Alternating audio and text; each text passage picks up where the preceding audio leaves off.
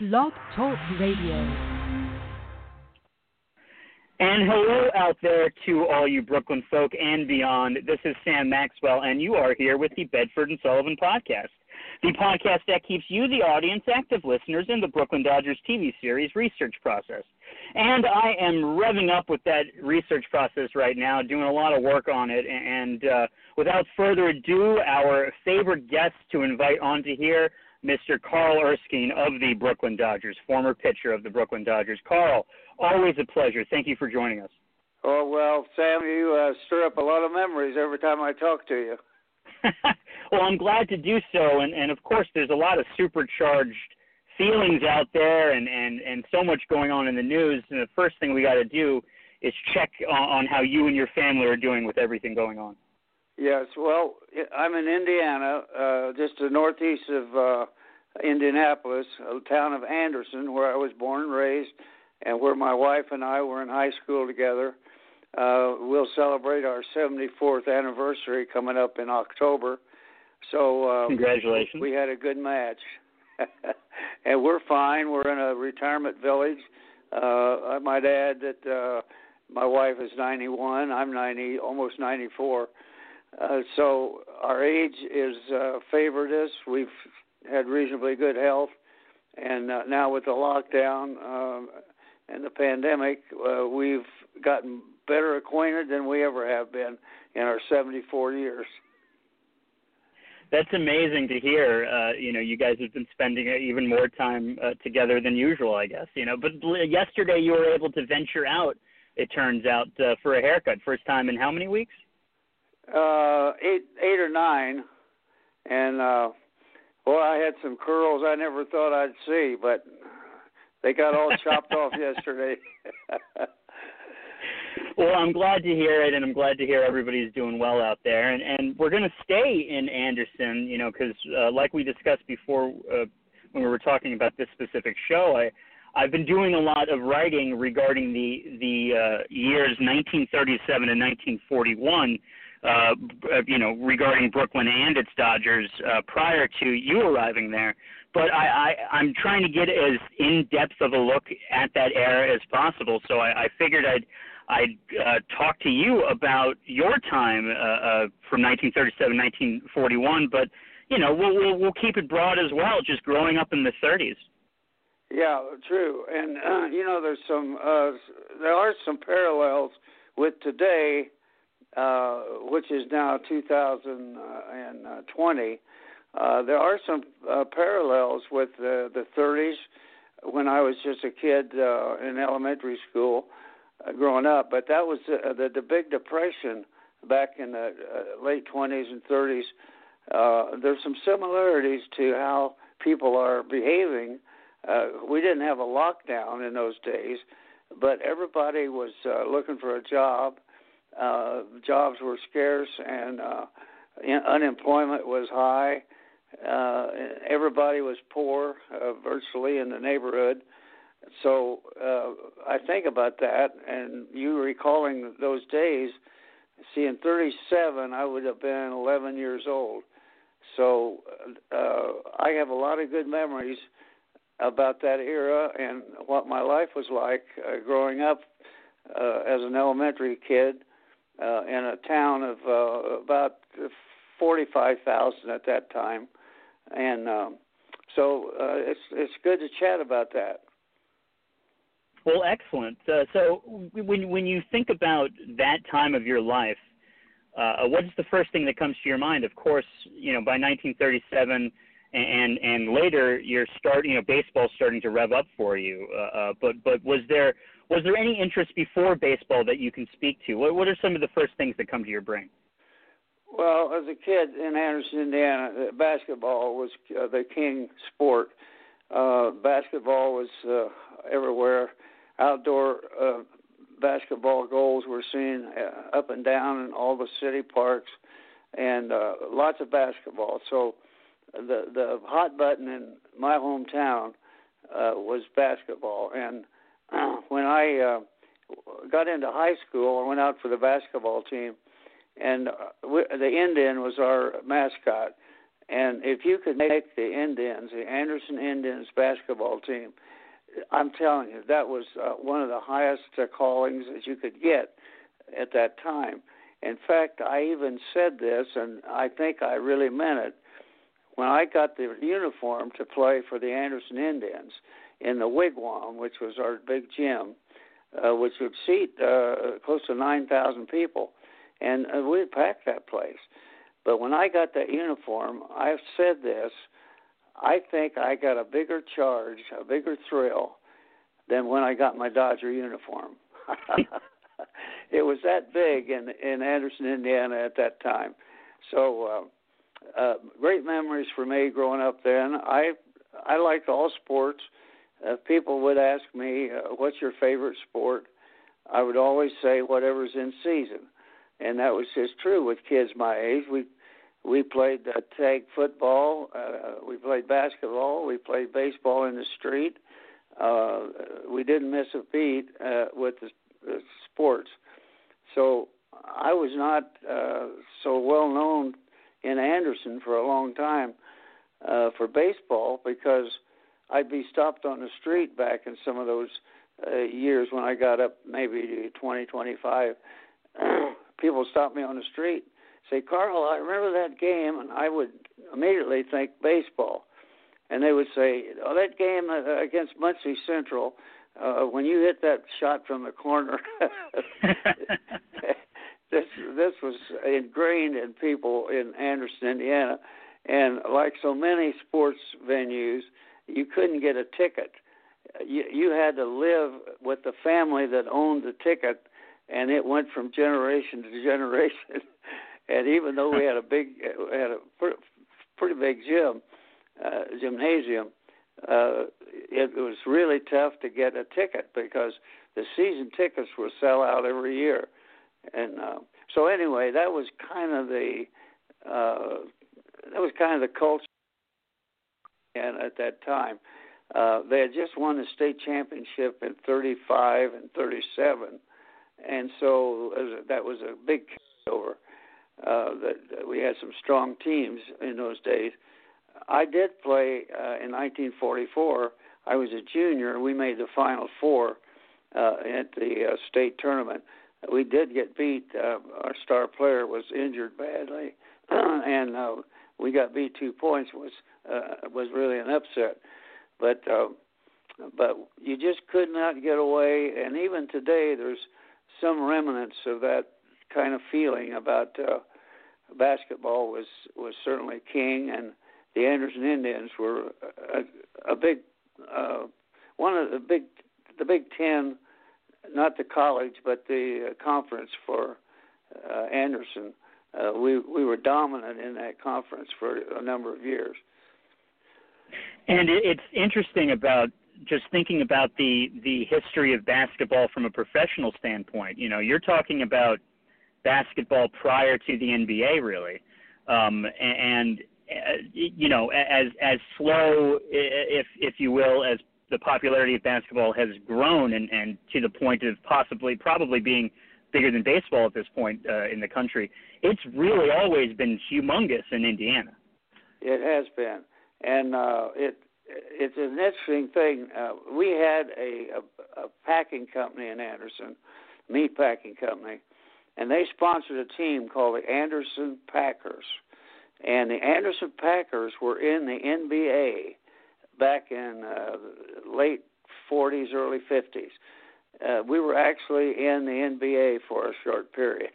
and, uh, in the Mikan wow. era, when uh, Mikan was the big name in uh, pro basketball, and it was in the formative years of the what today is a, a broader and uh, more well attended, but um, I used to uh, take some of the players uh, to the train when they were going to make a road trip, uh, and uh, they didn't own a bus, so they had private cars taking them. So I used to haul some of the basketball, uh, pro basketball hmm. players uh, to the train, and uh, so Anderson, even though it's a small community, it turned out that uh, the franchise was uh, able to be brought to Anderson and the meatpacking uh, sponsor uh, and made the Anderson Packers. And to this day, there, or at least in recent years, there's still one or two players off of that one of those early teams who stayed in Anderson, and uh, I knew hmm. most of them. Oh, that's excuse me, that's amazing.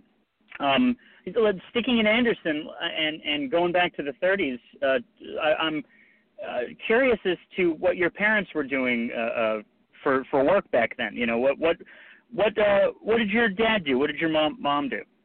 Well, before I was born, I had two older brothers, and during those years, which would have been back earlier uh, in uh, uh, maybe the 20s and, and 30s, uh, my dad was a manager of a grocery store, and um, I'll tell you a quick side story. My dad had a good throwing arm.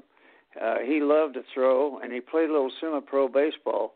But in those days, you, you, it was tough to uh, spend time any place except making a living. But my dad has a was a manager of a local grocery store, and a train track went right behind the, the store. So the story goes by all the old timers that uh, guys would come in and say, "Matt, Matt, grab a couple apples. Come out there. Come on." They would have him throwing at the moving uh, box cars going by with the numbers, and he had a good arm, so they were betting on him throwing at the numbers uh, on the box cars going by. and we'd go to the county fair.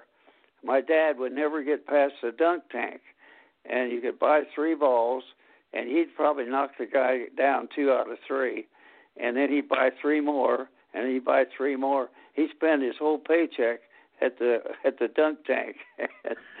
so so I always admired my my dad, who had a good throwing arm, and he loved to throw. So uh, I guess I got I caught some of that myself. I guess so, for sure. It, and at, what point did your dad start honing in the baseball side of things for you uh, specifically? You know, it, obviously you're saying uh, that you kids would play whatever the sport was, whatever the weather was, basically. But at what point did your dad kind of show you form? How did that go? Well, with my old two older brothers and my dad, they had already before I was born uh, played catch by the side of the house, and uh, so as I got big enough to play with them, so that would be around oh eight or nine years old. Uh, Dad bought me a glove, and so I played catch with my brothers and and my dad, and we played a game called uh, uh, let's see how was that? We we had a game in which pe- uh, we called uh, what was that? Oh I'll think of it in a minute but uh, we would throw the ball easy back and forth, and then it would get a little harder and a little harder, and we'd back up a little farther and a little farther, and uh, finally we're throwing pretty hard for me as a, a little kid, and I would reach up real high to throw as hard as I could to return the ball, and that I believe is what caused me to be an overhand, straight overhand pitcher, because playing pepper, playing uh, catch with my dad and brothers, uh, they'd pin me back to the barn with uh, throwing harder and harder, and I used to just get on my tiptoes and, and r- raise up high, and I think that's where I developed the straight overhand delivery, which there was only a few in the majors. Warren Spahn was one um, directly overhand, straight over the top, and right. uh, Koufax was pretty much over the top. Right. And, but it was uh, it was not normal. Uh, normally, you would see a pitcher so uh, three quarters uh, rather than straight over the top. The more natural throw for most guys was just just off to the right, to the side. If you're a right-handed pitcher, uh, three quarters. But so that's how I got the first taste of baseball, and then there was a park league in Anderson. We didn't have little league yet; it hadn't been introduced. So there was a park program by the Anderson City Park Department, uh, and they had a league for kids my age. So I started uh, playing with a team, and uh, and I was a pitcher. Uh, and uh, uh, let me tell you a little side story. Uh, when I was pitching and nine years old, and a regular sized diamond. And I go out to the play my first game, and I had this brand new glove my dad brought me, and it was very light colored leather. And a big kid named I learned later his name. And then I didn't know him. He was a 12 year old. Now that's a lot of. That, he's a big kid too. And Chet Porter was his name. I learned later. So when I came off of pitching the first inning, he was ready to go take the field, and he was a pitcher. And he says, "Hey kid, loan me your glove." I said, "I can't loan you this glove. This is my dad just got it for me." He said, Give me your glove, or I'll punch you in the face. oh no! So, you know, he bullied me right into giving handing him my glove. He was 12 years old. He was chewing tobacco, and he took a big wad of that tobacco and he spit it right in the middle of my yellow glove. broke broke my heart. I I was too I was too intimidated to fight him, but oh, did that kill me when he spit in my my glove and splattered all over the inside of the, of the glove in the pocket. And so I owned that glove for years, and it got dirty and dark. The leather all turned uh, after so much use, but where that splatter went, it was always darker than any. I never lost it. it was always there. And as I grew up and got to know uh, this guy better, we laughed about that uh, as we got to be adults and we'd pass each other on the street or something, and I'd say, "Chet, Chet, uh, you're not chewing tobacco, are you today?" but it, it, in those days, it was not uncommon for uh, at least teenagers yeah. uh, to to try smoking, but they'd also uh, try chewing tobacco. So, so that was my first really heartbreak in baseball was to get that splatter in the middle of my new glove. Well, you know, it, it was never considered uh, uh, bad. You know, obviously now uh, it, there's been uh, a trend to try to get players to stop chewing uh, uh, tobacco, and uh, you know, I always, I, I'm, of course, I'm thinking about Tony Gwynn, who uh, died of throat cancer, and and he thinks it's because he was chewing tobacco. But for so many years, uh, it was just what you did as a ball player, right? Well, the game was uh, macho everything about the game was macho, and uh, some of it was strange. For instance, a pitcher, if a guy bunted, attempted to bunt on him, the next pitch he'd knock down, he'd knock the hitter down. Uh, and in other words, trying to uh, trying to bunt on me, this is what you get. And and and, and, the, and the strangest thing was, this is in pro baseball now. When I first started, a guy would hit a home run off the pitcher the next guy in the lineup would get knocked down. that was always that was always the darndest thing to me. The poor guy coming up behind the home run hitter, he gets he gets knocked down. Well, there was a lot of macho things, and one of them was the old timers. Now I'm telling you, when I when I went into pro baseball in 1946, after I got out of the Navy, uh, the the game was a macho game, and it was uh, it, it, you, it was you had to. They often said protect your own hitters. If the other pitcher threw at one of your uh, players, you were obligated to throw at somebody the next inning. I mean, it was just it was just part of the game, and uh, so I never believed in the knockdown pitch. I, I thought that was just it, it was a give up pitch. You can't hit me, I'm going to knock you down. So I'd rather strike the guy out than I would knock him down. But right, exactly. I, I you know, and and it's funny because you you. I, I just thinking about this. Obviously, he's not from your era, but Bob Gibson was one of really, I guess, in many ways, one of the last pitchers that that was allowed to be vocal about it. Uh, you know, now nowadays you have to you, you legally, basically, according to the baseball laws, have to say, "Oh, it got away from me." you can't you can't say that you know look how many how, how uh, what what the response was when Noah Syndergaard threw you know uh, uh, threw at somebody's head in the World Series, and he he said he he was aiming for it. Well, I there I had four instances, at least four instances uh, in my 12 seasons in the big leagues where the manager ordered me to throw at the hitter.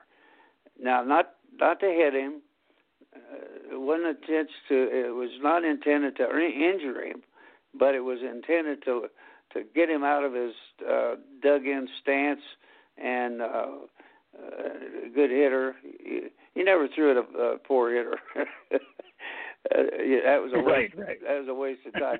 I never believed in the, the knockdown, but uh, I, I'll tell you this: in a '53 World Series, I was pitched the third game, and uh, Dressen, our manager, called me in, and he said, uh, "Carl, I'm going to tell you something to do. I'm not going to ask you to do it. I'm going to order you to do it." Uh, I don't see you do this much, but I want you to do it now. Today, I'm going to order you to do it. Berra, Yogi Berra, is digging in so so much with his left uh, foot, and he wants to lift one over that short porch in uh, Ebbets Field. Uh, it was only 297 down the right field line, but we had a 30 foot uh, screen, uh, and I had to hit it over that. But uh, a good fly ball to right field was a was a home run. So he said, "I want you to get a strike on Berra, and I want him flat. I want you to knock him down, and I want you to do a good one." Well, you know, if somebody else's idea is, is not so easy to to do if it's not your own idea. But so anyway, Yogi comes up, I get a strike on him, and I threw a pitch inside, but I got it too low, and I hit him in the ribs. So he took first base. So Dressen, the next inning when I went to the dugout, he said that's the lousiest knockdown pitch I ever saw. So I want you to get a strike on Berra and I want you to do it right the next time. Next time he's up, if nobody on, get a strike on him, and I want to see him flat. Well, the next time up, I got a strike on him, and I threw a good high inside just back of his, his uh, right shoulder. He should have gone down, but all he did was turn away, and when he turned away, his elbow was right in line with that that pitch, and I hit him in the elbow. So I hit him twice in that World Series game. So let me tell you this Yogi and I, I think this is official. Yogi and I share a record in the World Series. It was the only time I was told by the writers, it was the only time in World Series history that the same pitcher hit the same batter twice in the same game. And so I think Yogi and I share a World Series record. You know, it, it's it's hard not to go down that rabbit hole when talking about Yogi Berra. So I, I, I want to ask you this: Do you think, in in some fashion, you know, everybody was always focused on on uh, uh, Mantle in many ways, but of course, you know, Berra's got the ten World Series rings. He's got the record.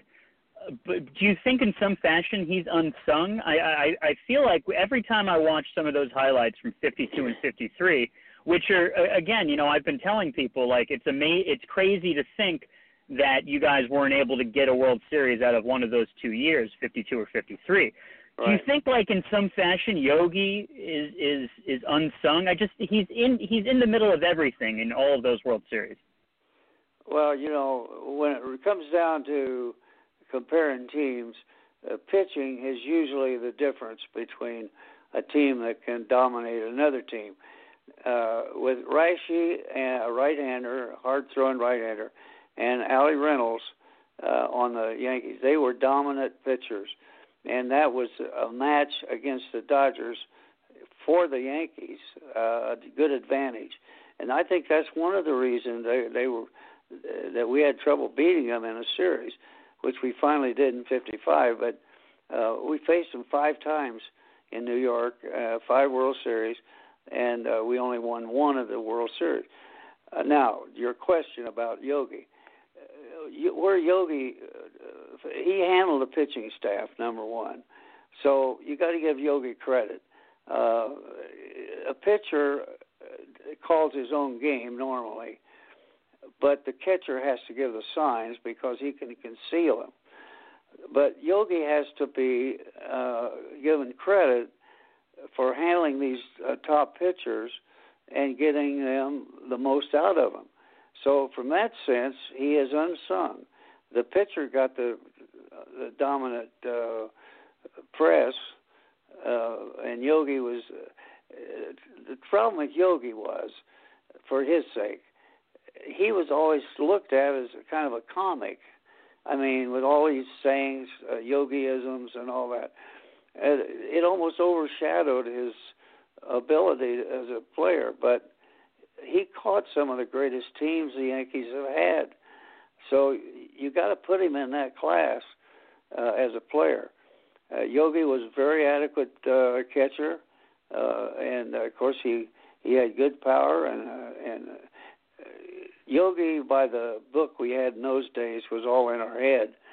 Uh, we remembered how to pitch to different guys. It wasn't written down any place, and we didn't have the laptops and the rest of it to, to keep all the records. But Yogi was what we call a bad ball hitter. He didn't have to have a strike to hit a ball in the seats. Uh, you pitch him too high, he he could hit the high pitch, uh, and you pitch him high outside, he did it the other way. Yogi was a bad ball hitter. Now there's a lot of jokes about uh, Yogi. One of them is uh, he went up with the trademark on the bat turned on the backside, and the catcher said to him, "You're holding the bat wrong, Yogi. You're supposed to turn that uh, that logo up so you can read it." And Yogi said, "I didn't come up here to read." yeah, and, you know it. It's funny the way with some of the the things that he would say, he would simplify it. You know, he it, it's joked about, but a lot of times everything that he says rings true. you know, it, he says it a little lopsided, but it makes perfect sense. And then he he he didn't come up there to read; he came up there to perform. Well, a good example of what you're saying is that uh, I've been told that where Yogi lived, there was a uh, divide in the in the street, and it went around uh, maybe a big flower bed or something, and came back together on the other side. And so Yogi says, when you come to the fork in the road, take it. so, so, so actually, actually, you had to take it, and it came back on the same street. So, some you're right. Some of his uh, wisdom, uh, of course, uh, the famous line was, he goes to Kansas City and the, the crowd's real poor. Uh, and the players are saying, "Where are these fans? Why don't they? Why don't they support this team?" And Yogi remarked, "Look, if these fans don't want to come to the game, who's going to stop them?" uh, it, they just they're they're one after the other, and they just make you smile every time. And of course, well, that's that's you know, why. Excuse me. That's why I say Yogi. He got a reputation that was not related to his ball playing, and right. so and then with all the dominant names uh, on the Yankees in those days, uh, he just kind of got lost in the shuffle. But uh, when you name Yogi Berra to anybody today, they don't think about a Hall of Fame catcher and hitter. Uh, most people think about, oh yeah, I, you remember the one he said about, and that somebody re- remarks about one of his yogiisms. so, uh, and I always, I always felt sorry for Yogi when he was interviewed uh, on national TV or brought on a show. Uh, the the MC thought he was going to get a funny man on the show, and so when Yogi comes on the show, they try to make him funny. He was not ever funny. He never told a joke. He never tried to crack wise.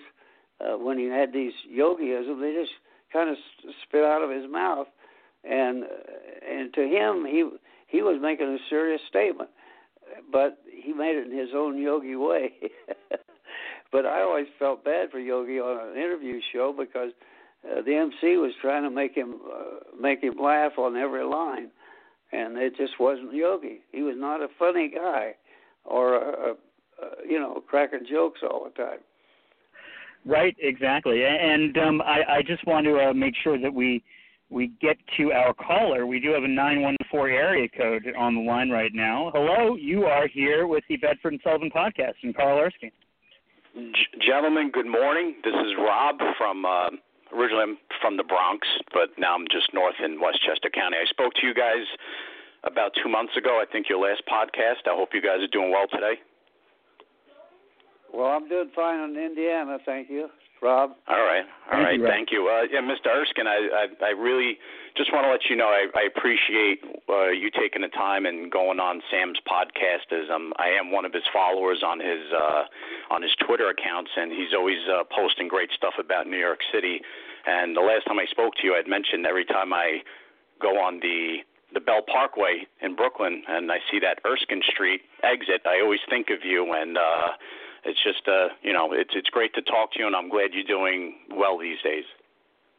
Yeah, thank you so much. Well, you know, to have that, uh, I thought that was a coincidence when that uh, street was named Erskine Street, but I found out from a New York paper that no, uh, whether the safety board or whoever had a bunch of Dodger fans uh, and they named that street after me. I said, you know, uh, my roommate was Duke Snider. Uh, he's a Hall of Famer.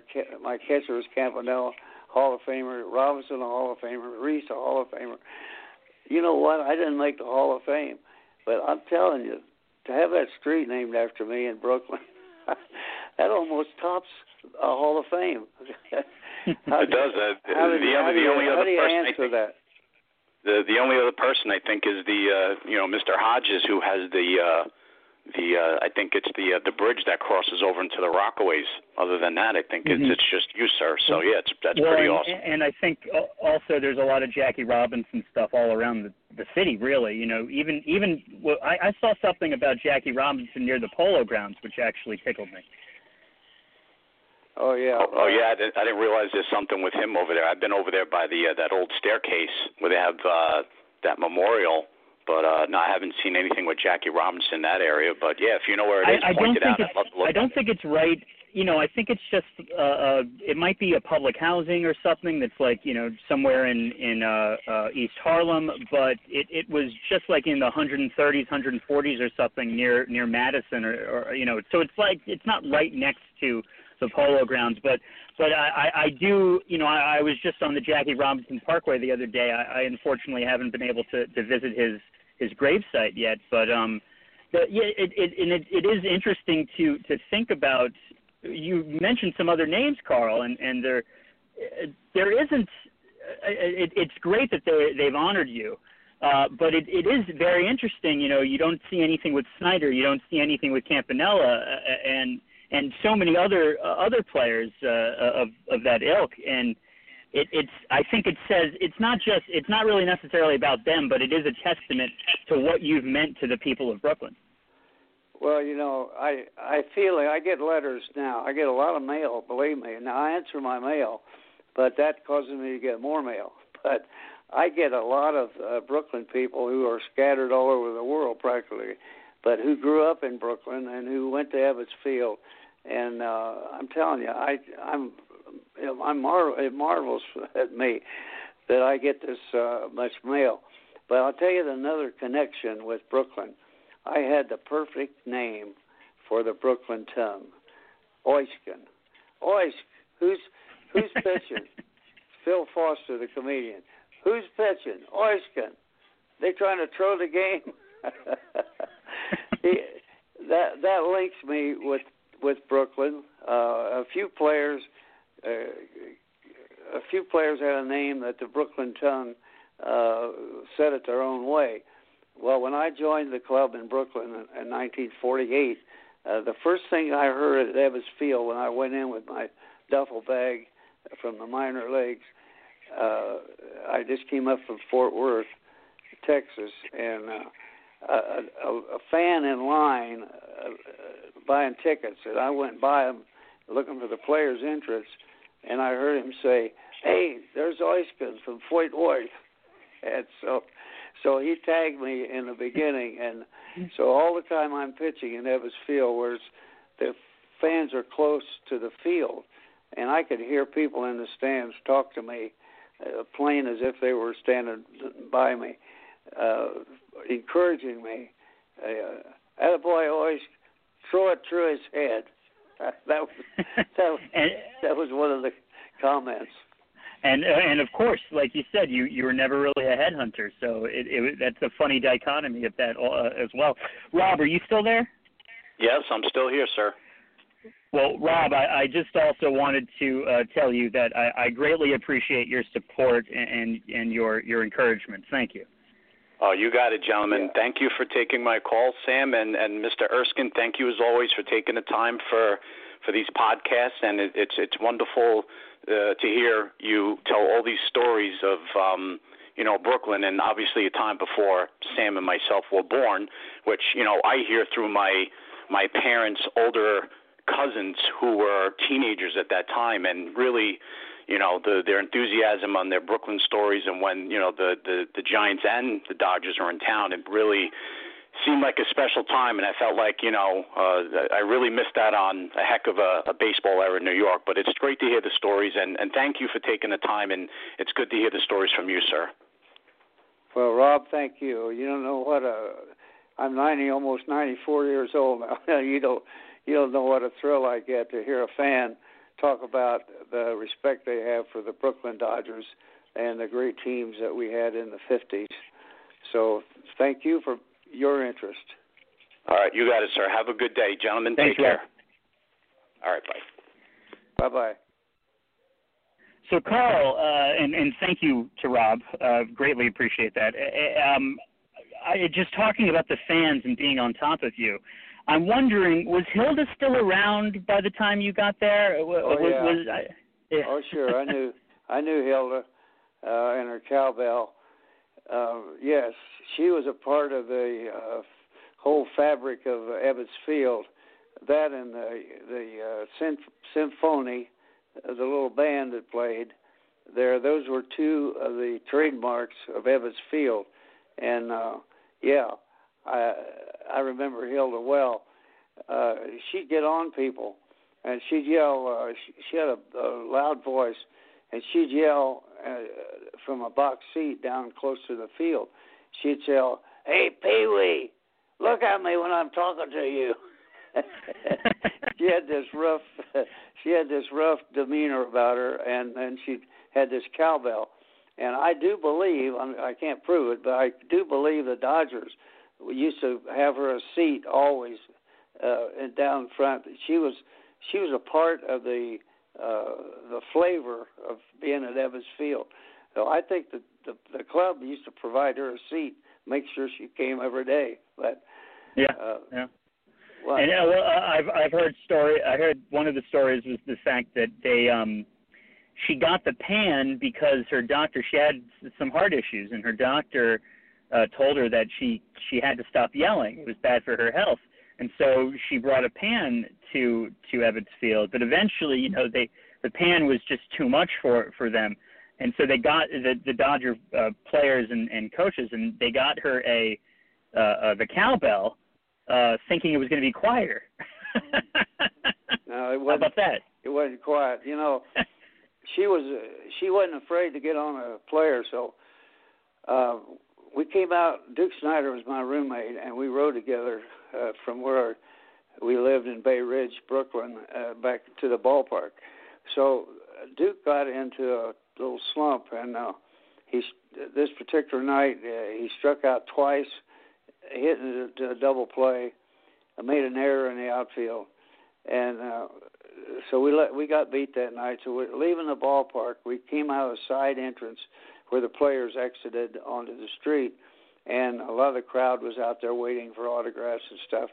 But uh, we came out, Duke and I, and Hilda was waiting there, and she said, "Duke, you're a lousy. Why don't you give up?" I mean, she really was getting on Duke. So we walked down the side of Ebbets Field to Bedford Avenue, where that was the right field, and across Bedford was a uh, filling station, and that's where we parked.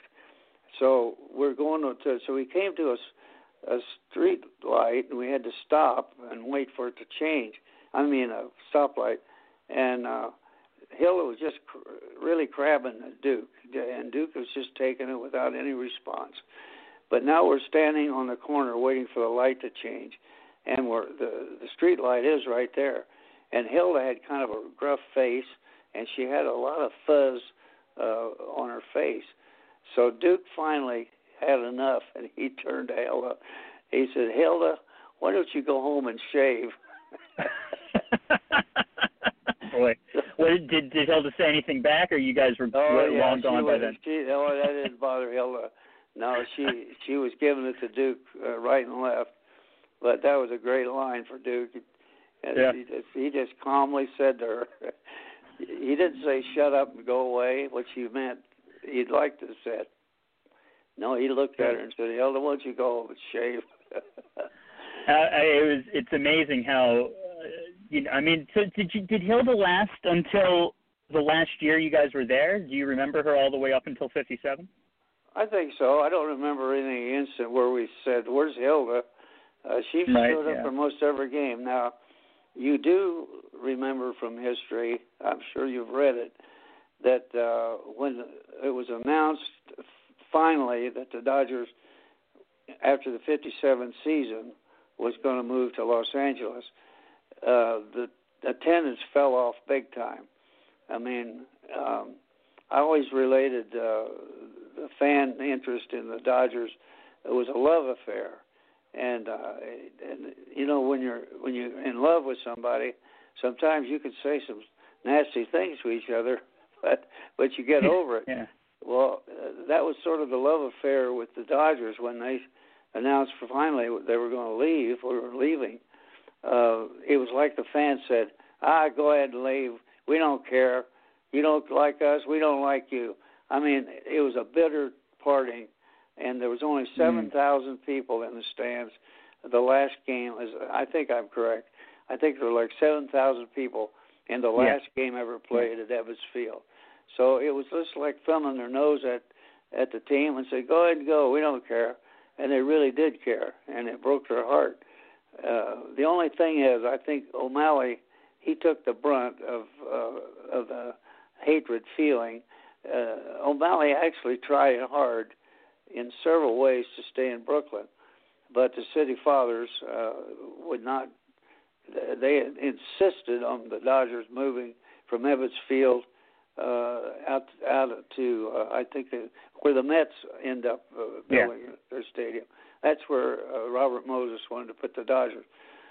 Now the irony is that some 60 years later, they built this arena for the Nets to play in on the very site that O'Malley wanted to build his. He was going to pay for it himself to build a stadium and move the Dodgers from where they were on Bedford Avenue uh, down to the where all the subways kind of came to. The, yeah, the Long, the Long Island Railroad. The Long Island Railroad, right? Now the, the arena that's there right now that the, the professional basketball team plays in. My understanding is it's a very site that O'Malley wanted uh, back in the fort, uh, back in the 50s, uh, to to build a stadium.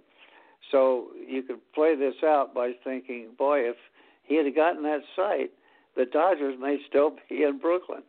That's yeah, a, yeah. That might be a stretch, but. Uh, but well, it, it's an interest. You know, there's so many different things that are said. I, I think, you know, my my opinion. We've been talking a lot about uh, some of the episodes lately have actually been a debate between um, an, a, a fan who got into the Dodgers, uh, uh, actually from I, I believe he's in Illinois. Uh, another Rob, uh, shout out to Rob, and uh, but he he's kind of he just got swept up with the Brooklyn Dodger history, but he became a big uh, LA Dodgers fan. Uh, I, I believe you know he was born in like 1969 or, or early 60s or something like that. But um, apologies if I'm wrong, Rob. Uh, but but we we recently had a big debate, and and I think you know sometimes I like to fall into the middle ground because especially with shaping the character as I write him, I'm trying to stay as unbiased with Walter O'Malley as possible, uh, even if there there there may end up being a certain angle, whether it's protagonist or antagonist or antihero, what have you, regarding him. But I think you're absolutely right. That when you look back at that entire era of thought process amongst white collar individuals, uh, I think everybody's at fault for the Dodgers leaving, regardless if Walter O'Malley was was the, the had the final say.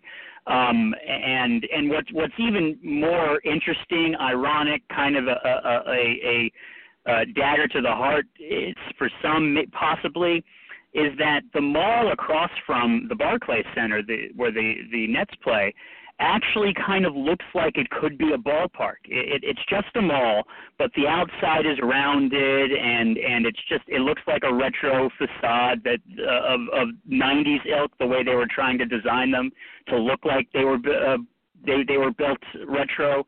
Uh, it, it, you know, and I, I I've talked to some Brooklynites that when they do go by there, even though there is a sports franchise there now, when they see that facade for that mall, it, it just kind of is a dagger to the heart.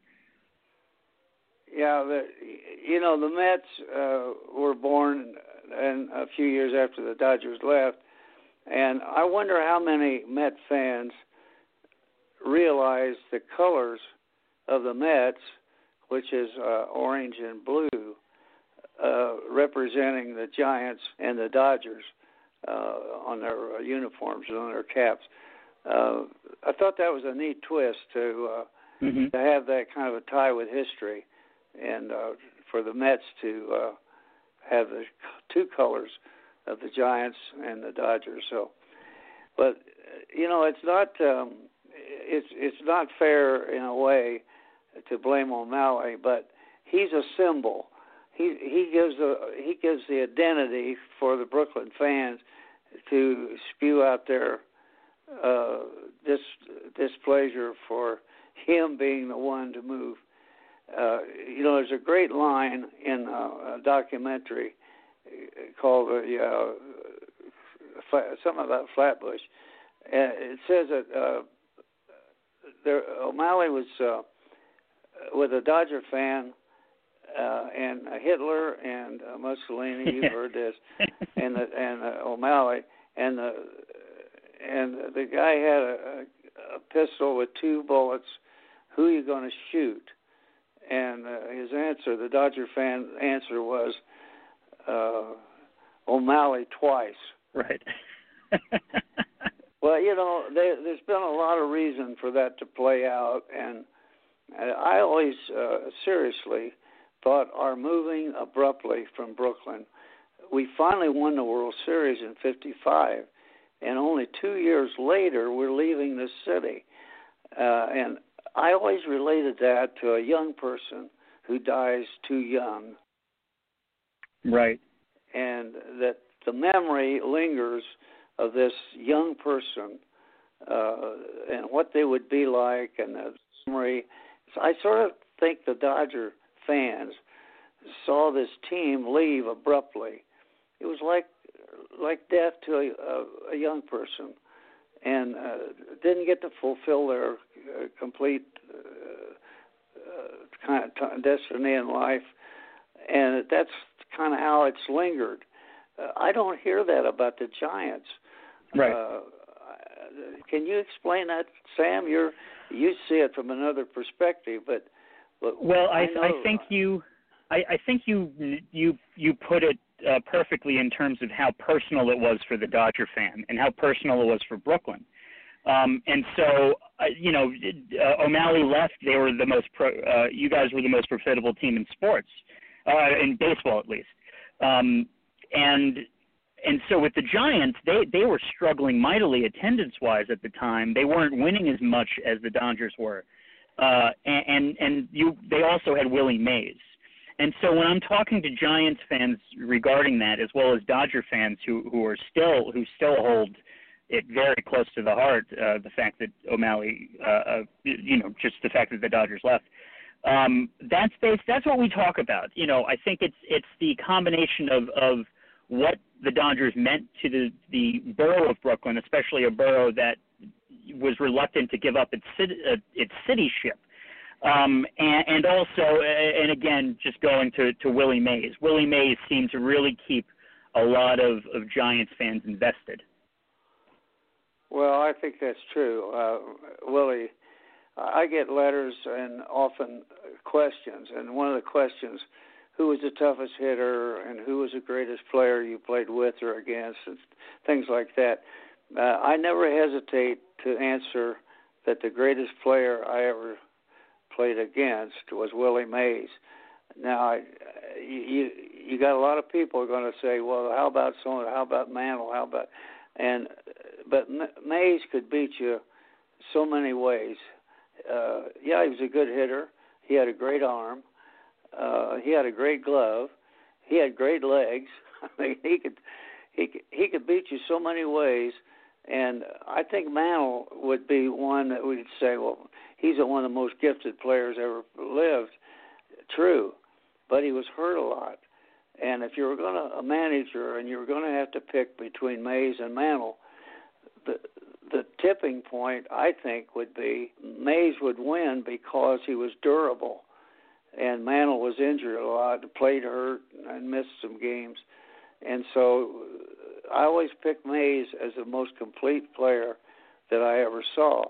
Now, boy, that's saying something when you could think that I played with Jackie Robinson and Duke Snider yeah. and Pee Wee Reese and so on. But Willie could just beat you so many ways, and he would make plays that you could never practice. That that's what makes a, a real exceptional athlete. An athlete, not only baseball, but who does things that you can't practice. It's instinct, and Mays was in his total career. He made so many plays that you couldn't, you could never practice, and that's because he had that extra, uh, I don't know, extra sense, extra quickness, whatever it was. But I saw Willie make plays that were uh, the play you see over and over again when he Vic Wertz hit a fly ball in a World Series, mm-hmm. and he had a, and the Polo Grounds had a huge outfield, so Willie could run forever and catch it. But that was that play was way down. It wouldn't even make the top ten of the plays that Willie made. It just happened to be televised. saw my, yeah, I'm telling you, uh, he was just that way. Now Duke Snider was my roommate, and I played or watched Duke play every day for 12 seasons and uh, he made plays that no filming was done in those days. And he'll talk. We can talk about plays that Duke Snider made uh, that were fabulous plays, uh, never got recorded. But Willie had that big outfield in the Polo Grounds, and he could he could run forever and catch a ball, and then throw it on the line from deep right field to right center to home plate. Uh, so he was a complete player, and uh, I think Willie has gotten a lot of accolades. That one thing that he has in common with Babe Ruth, uh, I always thought the, about the both of them because I never saw Ruth play, but they always said Ruth had instincts that he never threw the ball to the wrong base. He never made a, a, a foolish error uh, in the game. Uh, that was the way Willie was. Uh, he didn't have to be taught he seemed to instinctively do the right thing uh, every time. So I always figured that, that Willie himself uh, was probably the most gifted player uh, among so many uh, great stars. And and it's it's interesting. Uh, I, I always think of when I'm hearing Willie Mays and and you know it, uh, how durable he was. You always think I always go back to Leo Durocher talking about how the only player that would have given Willie a run for his money had he he not been injured so much was Pete Reiser. Now I don't believe I think at by 1948 Pete Reiser uh, had been released, and, and I'll look that up just uh, uh, uh, just in case. But you guys never played together, correct? I played uh, I played with him one season. Then he went to Pittsburgh and played played some a little bit of Pittsburgh before he, but he was having dizzy spells real bad uh, from all the concussion uh, uh, running into the outfield walls. So yeah, I played shortly with Pete, with uh, Pete Reiser, uh, but see, you, you sometimes it, it's sometimes hard to even remember that uh, uh, Pete uh, Pete Reiser played till 1952. Yeah, he he just had, you know, concussions were a result uh, in baseball, uh, usually of collisions with other players or running into the wall chasing a, a drive. And Reiser, uh, I remember Pee Wee Reese made a comment when they started uh, tearing down Ebbets Field. Uh, he said, "Well, they won't have any trouble tearing down the walls. Uh, Pete's got them. Uh, he broke them in earlier." but but he did have. I, I saw him in Pittsburgh. He was a pure hitter. I mean, a pure hitter. and uh, he could still hit. Uh, he had a, a double in uh, Pittsburgh, and he slid into second, and he couldn't get up. He was so dizzy and so uh, disoriented uh, from the concussions he'd had uh, that they had to help him off the field. So uh, Pete, really, his career was cut uh, real short because of, of the accidents he had hitting the wall. Finally, they padded the walls, and that really Pete Reiser was one of the reasons they did that because he got injured so many times uh, hitting into a concrete wall. Yeah, it you know it's it's one of the more interesting uh, uh, players to to cover just because uh, there's not as much there because of his injuries. There's not as much spoken about him because the rest of the world wasn't able to see him the way they ended up seeing Willie Mays, and, and it's unfortunate. And I'll, I'd like to finish with this, going back to one of the years that that Pete Reiser made his name, 1941. Uh, you you know you you um you're about I guess at that point you're about 15 years old. Is that correct? If if you could. Yeah not only cover uh, a little bit of, of what your life was like in 1941, but what do you remember not only about that season, but the Yankees and Dodgers playing each other in the World Series? Are you talking about 41? Yes, 1941. 1941. Yeah, I was just going into high school in 41. Uh, yeah, and my interest in baseball was broad, uh, a broad interest because uh, I didn't we didn't take a Sunday paper. Uh, the na- next door neighbor took a Chicago Tribune, and they always saved a sport page for me because I cut out every picture I could find of a major league player. I didn't care what team he was on. If he's playing in the big leagues, he went in my scrapbook. but at that time, I was probably 14 years old and uh, going into high school. And uh, of course, we didn't have TV in those days, so uh, it's hard to imagine life without television. But we it was all radio, and uh, Lowell Thomas was a famous name uh, in the news at that time. Six o'clock every evening, my father would have us all sit down and turn on our Philco radio, and we would all sit there and watch the radio, listening to Lowell Thomas, and, and that's the way we did with baseball uh, all the plays were in uh, in your imagination. Uh, a guy hits a double or slides into second or whatever. Uh, and uh, there were very a lot of famous names of broadcasters in the radio days. Uh, some of them were uh, carryovers into the TV era, like Red Barber, but he had a, a quite a career on radio before uh, he became a uh, a play-by-play announcer for the Dodgers and later for the Yankees. But uh, yeah, in 1941, I was I was pretty I was a pretty young kid and uh, not very worldly in my uh, experience, but I did listen to mostly the Cubs games, uh, being living in Indiana, and um, so it was only World Series that you'd listen to uh, the Giants or the Yankees. Uh, I don't think I ever listed the Giants actually, but I fell in love with the Dodgers because uh, when I was in high school, a junior in high school. Um, I'm sorry, let me back up a minute. When I graduated from high school, the Dodgers invited me to come to Ebbets Field and work mm-hmm. out for a mm-hmm. week. And uh, then later, when uh, later when um, I was I had to go in the Navy right away after that, and uh, but when I got out of the Navy a couple of years later, and the war ended, uh, I I had lots of chances to sign with the Red Sox, the Phillies, uh, Pittsburgh. Uh, all were uh, offering me uh, money actually. Uh, nobody got bonuses in those days, but uh, the Dodgers did give me a bonus when I signed, but I wanted to play for the Dodgers uh, from the get go because they had invited me to Ebbets Field, and, and that that trip to New York uh, for a kid right out of high school uh, that that was a powerful influence, and so that's how I, I refused uh, more money actually by the Red Sox and the Phillies uh, to sign with the Dodgers. But and, and what do you what do you remember about New York City? You know that that was post-war. It probably, arguably, I guess, its economic height until recently. Um, what what do you remember about New York post-war? Well, of course, the Dodgers, beside uh, taking me to Ebbets Field to work out, they entertained me every evening, uh, uh, like Radio City Music Hall and all the all the big places in New York. So I got a good uh, good taste of what New York was like with that week staying there on my own.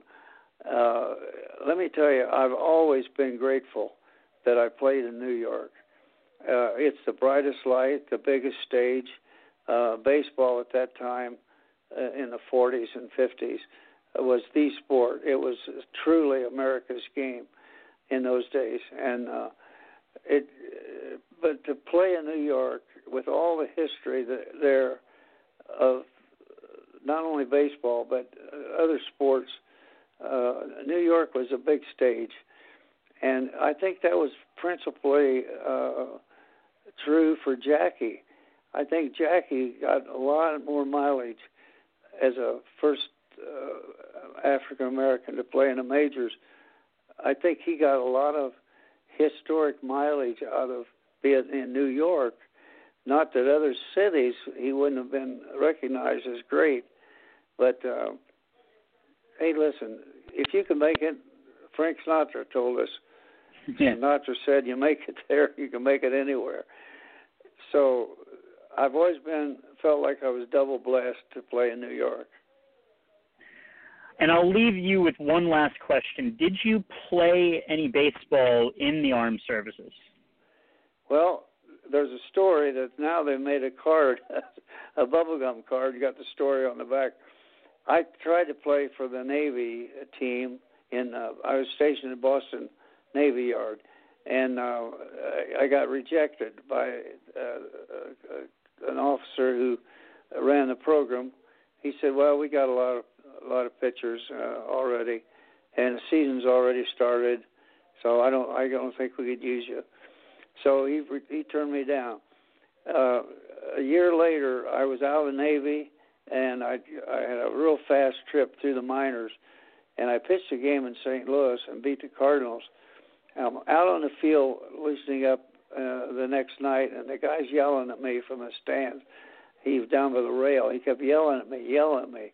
Well, we weren't supposed to fraternize with the fans, so I ignored him till he just persisted. So finally, I went over and I said, "Pal, what is what can I do for you?" He said, "I want to I want to tell you, I'm the dumbest sob that ever lived. I'm the guy that turns you down to pitch for the Navy." And he said, he said, with guys like me making decisions, I'm surprised we won the war. and that's I think that's that's a perfect uh, you know since we're we're now in our second hour uh, that's a good place to wrap it up, uh, Carl. As, as always, we like to go to our final word, uh, but first, you know, before I, I pass it over to you, I just want to say thank you as always. You know, we we you you always like you're. You, there's only so much we can talk about, but I'm pretty sure it is never ending, Carl. Well, for me, you know, I can't I can't quit being thankful. A skinny kid from Anderson, Indiana, plucked out of the little sandlot games that I pitched in to the big stage with the Dodgers in New York. I'll tell you, fantasy doesn't cover that. It's it's beyond fantasy for me uh, to uh, win some games in New York and play with that great team. Uh, I'm forever grateful for that every day of my life. And we are forever grateful for you, Carl. Thank you so much. Give uh, all our best to you and your family. Thank you so much, as always. Same your way. Thank you again. Bye bye. And thanks to all of you for listening to the Bedford and Sullivan podcast. Catch us next time. Take care.